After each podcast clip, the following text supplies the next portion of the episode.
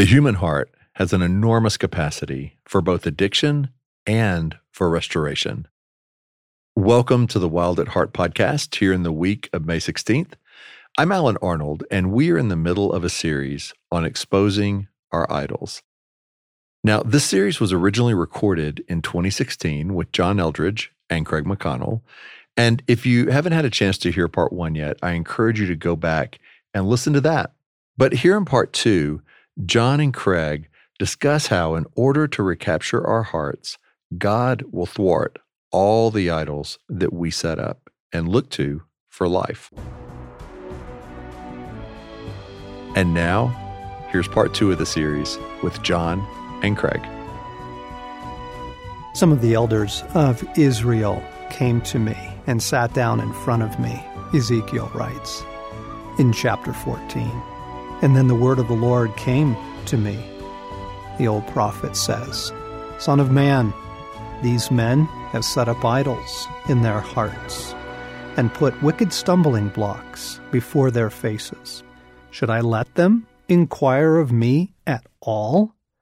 Therefore, speak to them and tell them, This is what the sovereign Lord says.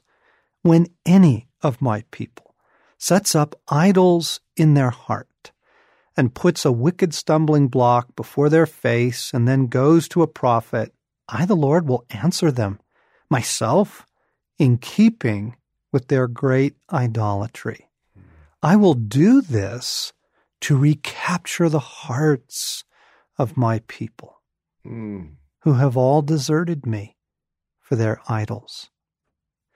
Friends, welcome back to the Ransomed Heart podcast. John Eldredge here in the studio with Craig McConnell, continuing a conversation from last week on the longing of the human heart, the literal capacity biologically and soulfully for addiction and idolatry, and just beginning to think through some of the categories here of, oh my goodness, what do we do with these hearts of ours that were created for absolute paradise, created for ecstasy. Yeah. In a world like this, and, and frankly, even in a Christianity like this. I mean, let's just be honest about the partial here. Yeah. In this passage from Ezekiel, God will come after the idols that we set up in our lives in order to recapture our hearts. Mm-hmm. I mean, you, mm-hmm. you hear his fierceness, you hear his jealousy, but it's not unkindness. He's not simply mad. You hear in this, I want to recapture your hearts. And I think that, just as a category of what have I given my heart over to? And another diagnostic that we just read here is well, what's God coming against? Mm-hmm. What is he standing in the way of? You know, I remember Oh, this is a tough one. I remember reading a beautiful, heartbreaking letter from a woman a number of years ago, writing in, losing her marriage, hmm. asking for prayer. And the way that she was describing it, she was describing it as I'm shaking every day uncontrollably. I'm breaking down. Hmm. I'm desperate. I having panic attacks you know, my life is literally unraveling psychologically as well as circumstantially. And this was a multi page letter. It was very, very like that, very desperate through the whole thing. And I just, look at, I'm going to take my shoes off and say, like, I understand. I understand. However, there's a difference between the pain and the grief of loss and that mm-hmm. the the I'm desperate, I'm shaking uncontrollably, I'm grasping. And you want to go, wow, she made an idol of her marriage. Mm-hmm. And to lose it felt like death. Mm-hmm. And I'm there's absolutely no accusation in this at all. I'm just trying to help us find some diagnostics, you know, like when it feels like you're losing something yeah. and it feels like death. Yeah. Yeah. John, in our last conversation, you were reading from First John, and I think another diagnostic is just relationally how are things going with those close to you, with the people in your world? I can recall counseling. This has actually happened a couple of times, but counseling a husband and wife in my office and just getting down into some deeper issues, kind of below the waterline, using the iceberg illustration, and hearing the husband explain why he's not intimate with his wife, why he's not pursuing her, fighting for her, romancing her. And he shared with me in front of her that his house being clean is better than sex. I remember my reaction this poor woman. Yeah. Designed for intimacy, Mm-hmm. designed to love, designed for a life that involves others and relating. This guy, bless his heart, was settling for a neat, clean house. And wow, you go, that can touch something that your wife can't or doesn't or you won't allow. Right. Just so our idolatry, there's consequences, there's collateral damage. hmm Yeah. Thus, why God wants to come after them. And thank God, it's Right? like, yeah. I'm not going to leave you there. I'm not going to leave you there. So, a fascinating question is what is he thwarting, gang? hmm What in your pursuits might God be thwarting that would reveal you made an idol of it? hmm Now, obviously, there's the battle. Obviously, there's war. But so oftentimes, our reaction to things, it's not just loss. It's not just legitimate sorrow. My goodness, legitimate grief. There's either an anger, hmm a rage there that you don't dare touch this, you know, or there's the shaking uncontrollably. I'm falling apart. I, you know, the symptoms of, oh my goodness, you know, this is more than a joy that you experience as a gift from God. This is something that you go to for life. Yes. You go to for life. Yeah. And to accurately diagnose or to identify, which God will do, He'll come after you, what your idols are. I mean, for Him to say, step away from that, as you said just a few minutes ago, it feels like death. hmm Yeah, just watch your reaction. I mean, it is life. Oh my gosh. I remember years ago, I was on a speaking trip in Oregon where I spent a lot of my boyhood summers. And I love fly fishing. I love the West. I love gorgeous cattle ranches. And, you know, for me, that's my little piece of Eden. You know, other people, it's the beach. Other people, it's, you know, the excitement of a city and city life. But for me, it's ranch land, ranch country, fly fishing, summer days. And I remember pulling the car over and I was just out in the countryside and the cottonwoods were absolutely gorgeous in their summer glory. Just everything was brilliantly green and the alfalfa fields were just so fragrant in the air and horses, herds of horses running and grazing in the fields. And I was just sitting there letting the, the smells and the warm breezes. And I was on my way to go fly fishing. And honestly, honestly, what popped out of my heart was, I think I could be happy here without God. Mm. Wow. It was like, whoa, holy cow. I had no idea, had no idea that that had become my Yes. Eden, right? My personal image of, you know, if I can just make life work out, I'm good. Yeah. And if that's with God, great. And if not, great. I just want life to work out. And Craig, you were saying something before we started recording today that part of the dilemma of this is the partial nature of life and even the partial nature of Christianity. Yeah. You know, and this is what really begins to throw folks is life with God is wonderful. But life with God, you're not home yet. hmm Life with God is partial. hmm Now we see in a glass, though dimly, scripture says, but then we will see face to face, right? Yeah. We love him now, right? And scripture says, even though you do not see him, you love him. Yeah. Right? And there is a partial nature. We are not in Eden yet. Yeah. You know, behold, he has not made all things new yet. Yeah.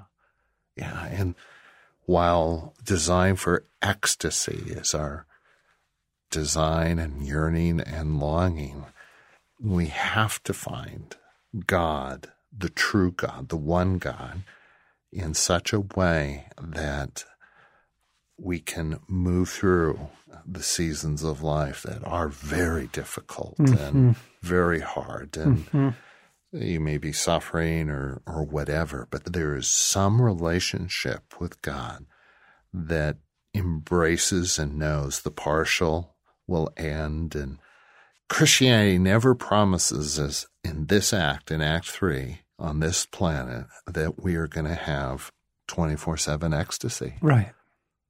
Right. Here's another diagnostic, friends. We're trying to unpack this complex thing called idolatry because it's a, man, it's poisonous. It is not only a soul killer, it kills your life with God, destroys your world, wreaks havoc. Here's another diagnostic, Craig. When you read the older saints, when you read the Gospels, there is so much talk of reward. You know, Jesus says, uh, you know, if you're faithful, surely you will not lose your reward. And if you give a cup of water to a prophet, you'll receive a prophet's reward. And, mm-hmm. you know, bless are those who are persecuted for my name's sake, for great is your reward in heaven. There's all this talk about reward, reward, reward, reward. Revelation, he says, Behold, I am coming, and my reward is with me. Well, here's the thing I never, ever, ever, ever, ever hear Christians talk about their reward, the anticipation of the coming reward. It's not even a category. yeah yeah And I think what that reveals is, oh, you're hoping for it now, mhm right? yeah I mean, if you're not anticipating, even in St. Patrick's breastplate, which is a prayer that we love and is on our website and on our app, you know, we, he's talking about in hope of reward. So there's this not yet anticipation of something really wonderful coming that I'm banking on big time. I'm really putting a lot in that of hope, expectation, and foregoing a lot right now in order to assure the coming reward. You don't hear, I don't hear anybody talk about reward. hmm What does that say? Yeah. Yeah, it's all here and now. Grab all you can get. Right? Yeah. Yeah. Yeah, that's good. I was talking in the previous podcast, friends, about Imelda Marcos and how I'm actually having a growing level of compassion for her. She was the wife of the former dictator in the Philippines, and the two of them lived an extraordinarily, ridiculously lavish lifestyle. And Imelda Marcos' obsession was shoes, designer shoes, high level, you know, Italian, Paris fashion shoes. And she like, like had warehouses built to house all of the pairs of shoes. And I just heard a story yesterday. I was chatting with some guys and they live in a fairly wealthy neighborhood, but he was describing the indulgences of their neighbors. And he says, Oh, yeah, this one gal, she gets on her husband's corporate jet, takes her friends to Vegas for lunch, and they go shoe shopping. And they come home for dinner. You know, and he was kind of rolling his eyes and just going, Oh my gosh, can you believe these people? And I'm like, I get it. Yeah. Oh, I get it. I get it. My soul longs for Eden. I yearn for paradise. Where's mm-hmm. happiness? Mm-hmm.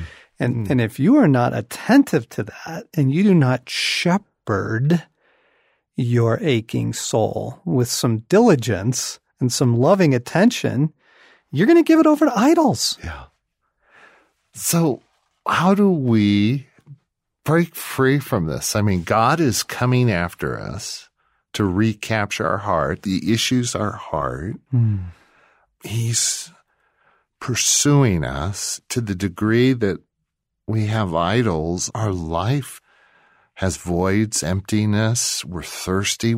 idols never truly answer the question or address the need we have. So we've got to be starving and hungry.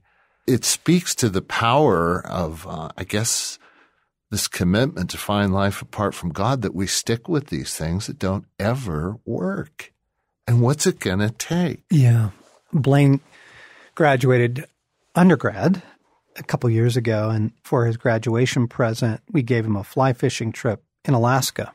That's his cup of tea. Mm-hmm. Sam got a plane ticket to Europe to backpack with some friends. Blaine got a fly fishing trip, and I went with him. His father son thing, and we had a lot of hopes put in this trip. We're fly fishermen, we're diehard guys, and man, we were looking forward to just killing it. You know, just this fabulous seven days in the wilderness, just having this ecstasy, mm-hmm. right? And it wasn't. It was good. There were moments. For the most part, it was okay. It was just okay. Weather wasn't great. Fishing wasn't great. And, and I'm pissed. I remember I'm standing in this, this boat. We're on this unbelievably gorgeous wilderness river and it's not happening. It's not coming together. And I'm like, Jesus, what do I do with this? And, and he said, make me your treasure. Mm. Make me your treasure. Mm. And like in that one moment, I was just suddenly realized, oh, one, I haven't. You know, I forgot. I wandered. I, you yeah. know, I left that.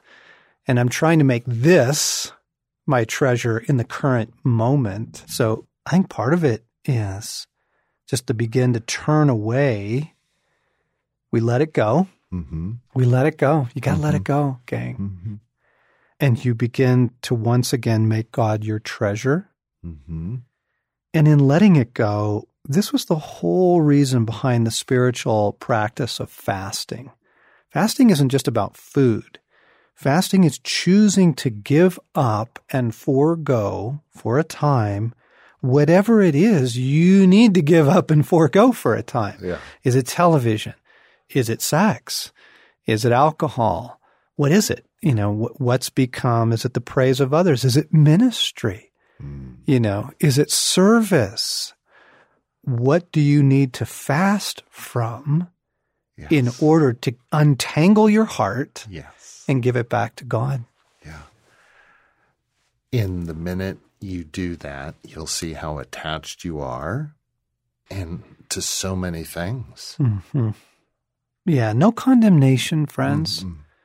We're made for heaven. We're made for Eden, for paradise. Mm-hmm. No condemnation, but opening passage in Ezekiel 14 I read was God will come after it in yeah. kindness in order to recapture your heart and and to grow in spiritual maturity with him, to grow in a life with him is to grow in a way that he doesn't have to. Mm-hmm. You're doing it. you know, you're vigilant, you're aware, you're conscious of the movements of your heart and soul and choosing, you know, those thousand small choices. Yeah. Not to go there, to give certain things up, to fast for a season, whatever is needed, to repent, to withdraw, to come back to. And it's a combination of coming back to God and coming back to the hope of reward mm-hmm. that you are not insisting that this life be the big payoff. Yes. Yeah. John, I'd really enjoy, and I think the listeners would too, if you could retell the story you tell in Journey of Desire of you in the canoe. Oh, fishing yes, right. You, the decision you had to make. I think that. Yeah. I used to be very addicted to fly fishing, friends. And to some of you, that might just seem so silly. It's like, what are you talking about? You know, it's heroin for me. This is, you know, not even in the same category. But biochemically, actually, soulfully, your addictions are all the same category. For me, it was fly fishing because it was beauty and it was transcendence and it was joy and in fly fishing circles, there's a T-shirt that says "the tug is the drug." Like it actually does. It releases the same chemicals in your body that other addictive substances do. It's the that momentary excitement relief. Same thing as pulling a slot machine.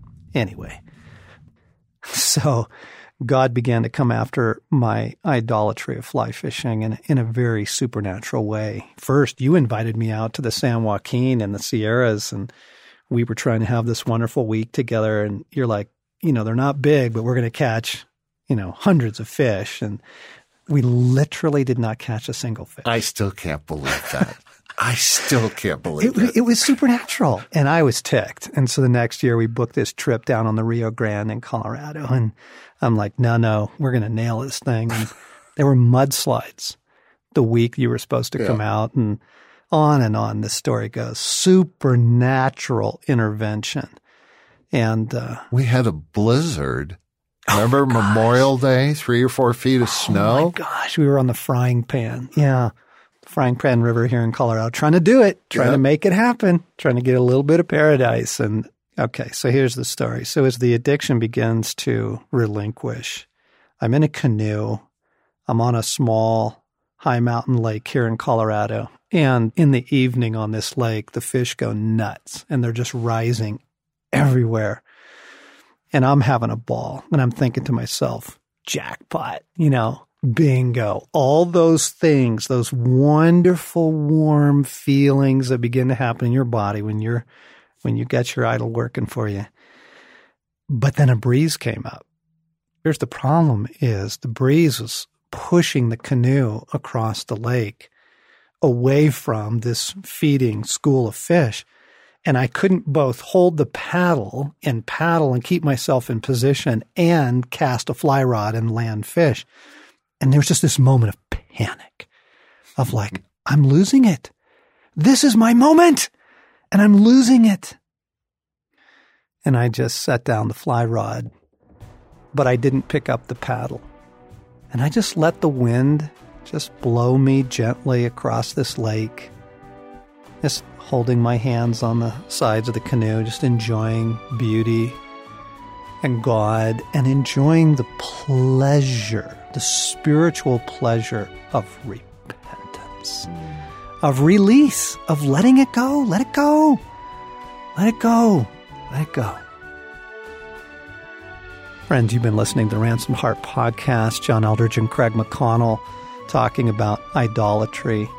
Hope it's been helpful. Hope it's put a few categories out there as First John 5 ends that lovely little letter. He says, Oh, dear children, Keep yourself from idols.